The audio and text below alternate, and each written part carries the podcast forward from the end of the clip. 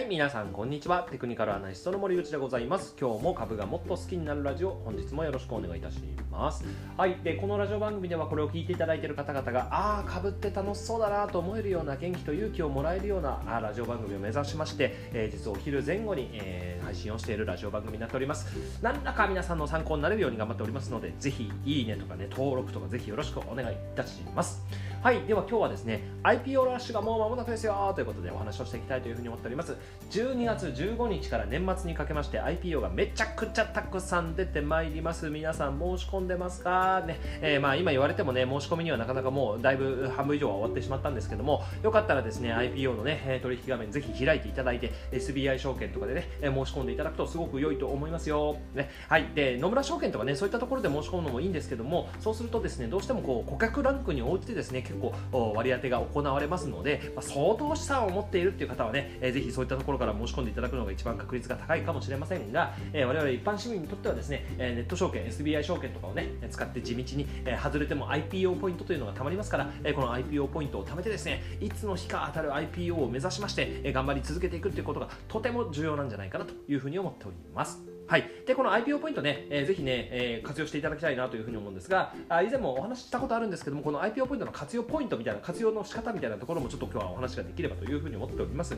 で IPO ポイントというのはそもそも何かということなんですけども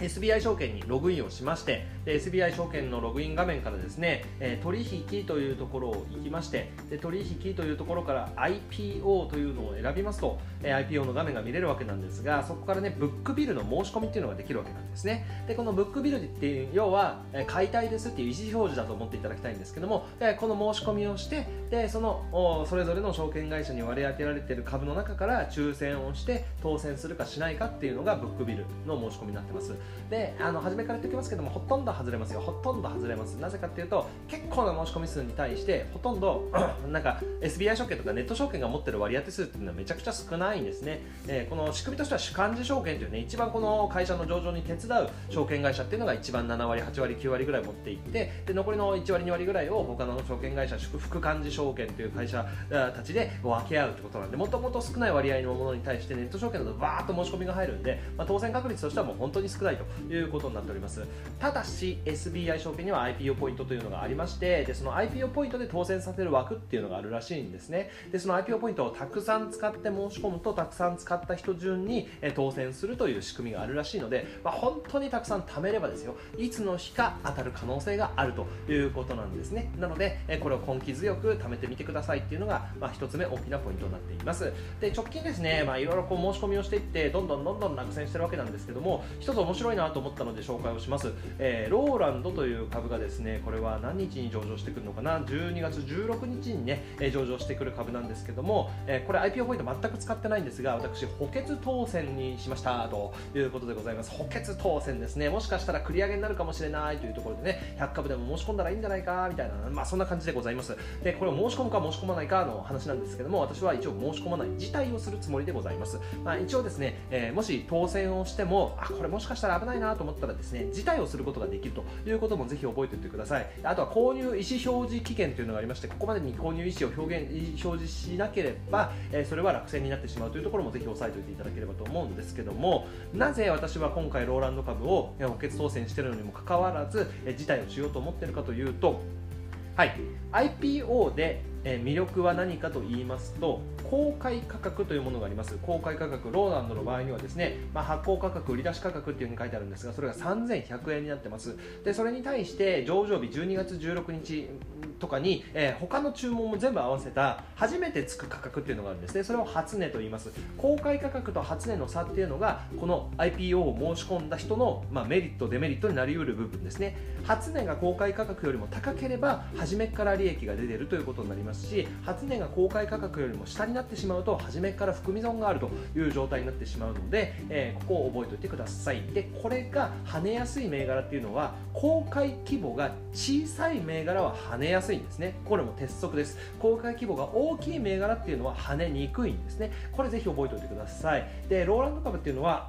今回国内売り出しの規模がですね494万7500株。海外売り出し規模が676万2500株。オーバーアラットメントが5万8500 5500株というところで株価3100円に対してですから結構な公開規模なんですね。相当な規模なんですよ。でなんか調べてみるとこれ再上場案件みたいなんでやっぱ規模が大きいと。で再上場ですから成長を促すための資金調達というよりはどちらかというと今まで頑張ってきたからねっていう EXIT 案件みたいなそんな感じに思えるわけですよね、えー、なんで、まあ、初値が2倍3倍になる確率はほぼないだろうというところで、まあ、ここにねリスクを投じるよりは辞退をしようかなと思った限りでございます。はい。で残念ながらね、まあ、こう外れてしまった案件の中で、まあ、ここ注目だなと思うのがバルミューダでございます、えバルミューダ皆さんね、聞いたことありますかね、えー、家具家電なんかを作ってるね、えー、メーカーなんですけどもうちにもバルミューダ製品が1個だけありましてバルミューダザレンジというね、えー、オーブントースターがね有名なんですけどね。なんかスチームオーブントースター上にちょっと水入れてねでパンがふわふわサクサクになると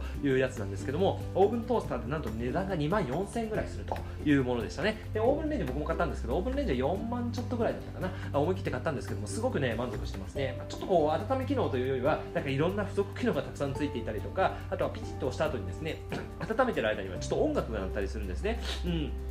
なかなか面白いなというふうに思ってもう使い慣れると全然、えー、もうすごく使えるしやっぱりオーブンレンジでなんかこうそのバルミューダが提供してくれてるレシピとかもあってでその通りに作ってやっぱすごく美味しくできるので、まあ、ものすごく気に入ってます。でそれ以外にもバルミューダ製品の家電ってすごく独自性に富んだものが多いので、まあ、それっていうのはやっぱり価格も高いし利益率も高いし成長性も高いということになり得るかなというところで上場後の動きですね。上場の時には残念ながらね人気があってですね当選しなかったんだけども上場後の動きには非常に注目をしているということになっております。で最後もう1社だけ紹介したいと思うんですがカッコという会社ですね。ひらがなでカッコという会社になっています。でここはですね結構跳ねそうな案件だなというふうに思いまして実は、え、これをもうこの IPO ラッシュの前に貯めていた僕の IPO ポイント126ポイントあるんですが全 IPO ポイントをですね、えここにつぎ込んで、え当選できないかなと思ってね 頑張っております。普段よりも申し込み株数もね多めに申し込んでですねなんとか当たってくれないかなというふうに思って、えやってる限りでございます。でなぜ、まあ、ここにが跳ねやすいかと思ってると、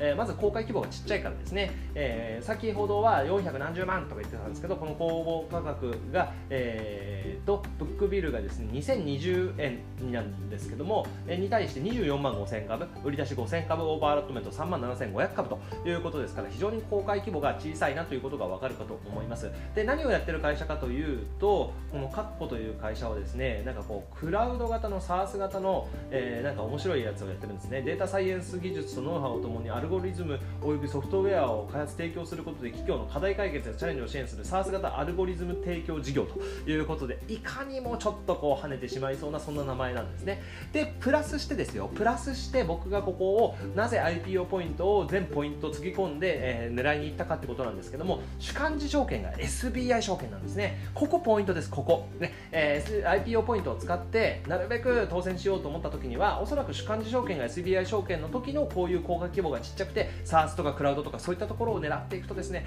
結構当選する確率が100ポイント台ぐらいでもあるんじゃないかななんて想像してたりします。ですが、まあ、公開規模がもともと小さいというところですからうんどうだどうでしょうね、えー、今日の6時に発表なんですけども、えー、ちょっと楽しみにしておいていただければなと楽しみだなと思っている限りです。うんどうなんだろうな、えー、当選してほしいな、えー、まだまだ足りないかな。126じゃ足りないかな。200ぐらいは必要かな。なんかそんな風に考えたりするんですがこうやって考えてるとやっぱね IPO もワクワクしますからぜひ皆さんも申し込んでみてください。ということになっております。はいということで今日はこんな感じで終わっていきたいなというふうに思います。サクッと振り返りますと IPO はね12月15日からまあいっぱい来ますよというところでまだ申し込み間に合うものもたくさんありますからよかったら皆さんも SBI 証券持ってる方見てみていただければと思います。でポイントは公開規模がちっちゃい株でクラウドとか、えー、IAI とか SARS とかそういったものが、掛け合わさってるとテーマ性があるとより上がりやすいですよというところですね。で逆に公開規模がでかくてですね再上場案件とかね、えー、すると IPO ポイント使わなくても補欠当選とかしちゃうけども、えー、それは初値跳ねにくいですしね、えー、最悪含み損になる可能性もありますから、え、え無理に購入する必要はないんじゃないか辞退してもいいんじゃないかというところでございます。